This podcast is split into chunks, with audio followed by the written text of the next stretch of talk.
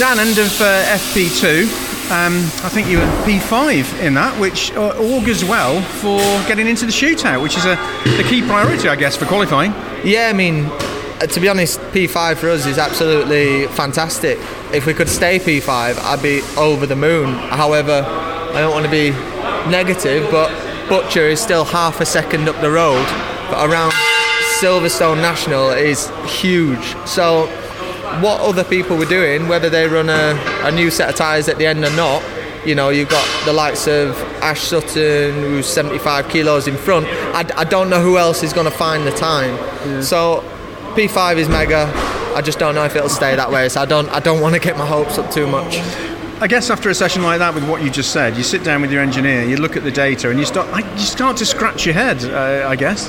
Yeah, exactly. Like to be honest, the car didn't feel fantastic. There definitely needs to be quite a few improvements. So I think I am going to be right, and I think a lot of other people are going to find time because given how the car felt, you know, um, it could definitely be a chunk better. Yeah. You've had some cracking qualifying and, and, some good race pace this season as well. It's just, I guess, finding the consistency bit, which which is going to make the difference. Yeah, I mean, it's been a tough season for us as a team. Uh, my number one job is to try and beat my teammate.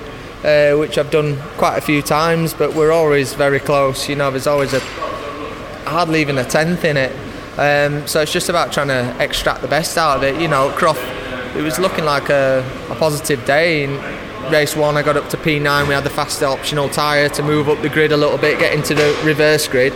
But you know, we're not going to get a great result on ultimate pace at the moment this year. Uh, that's that's just that's just fact. We need it from having a little bit of lady luck on our side and uh, you know a bit of a solid day and extracting whatever we can out of it. Yeah. It's an important point you make there, Dan, isn't it? About having an expectation and exceeding it if you can, but being realistic about what you can and can't achieve.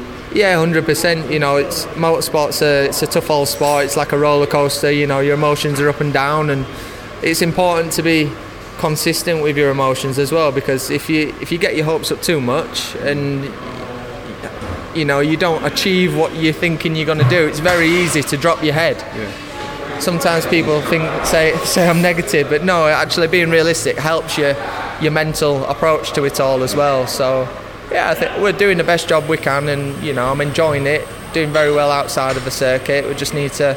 I just love to have a, a strong result sometime soon. Well, that was a cracking session. I hope you can uh, do the same in qualifying. Thank you. Cheers. Cheers.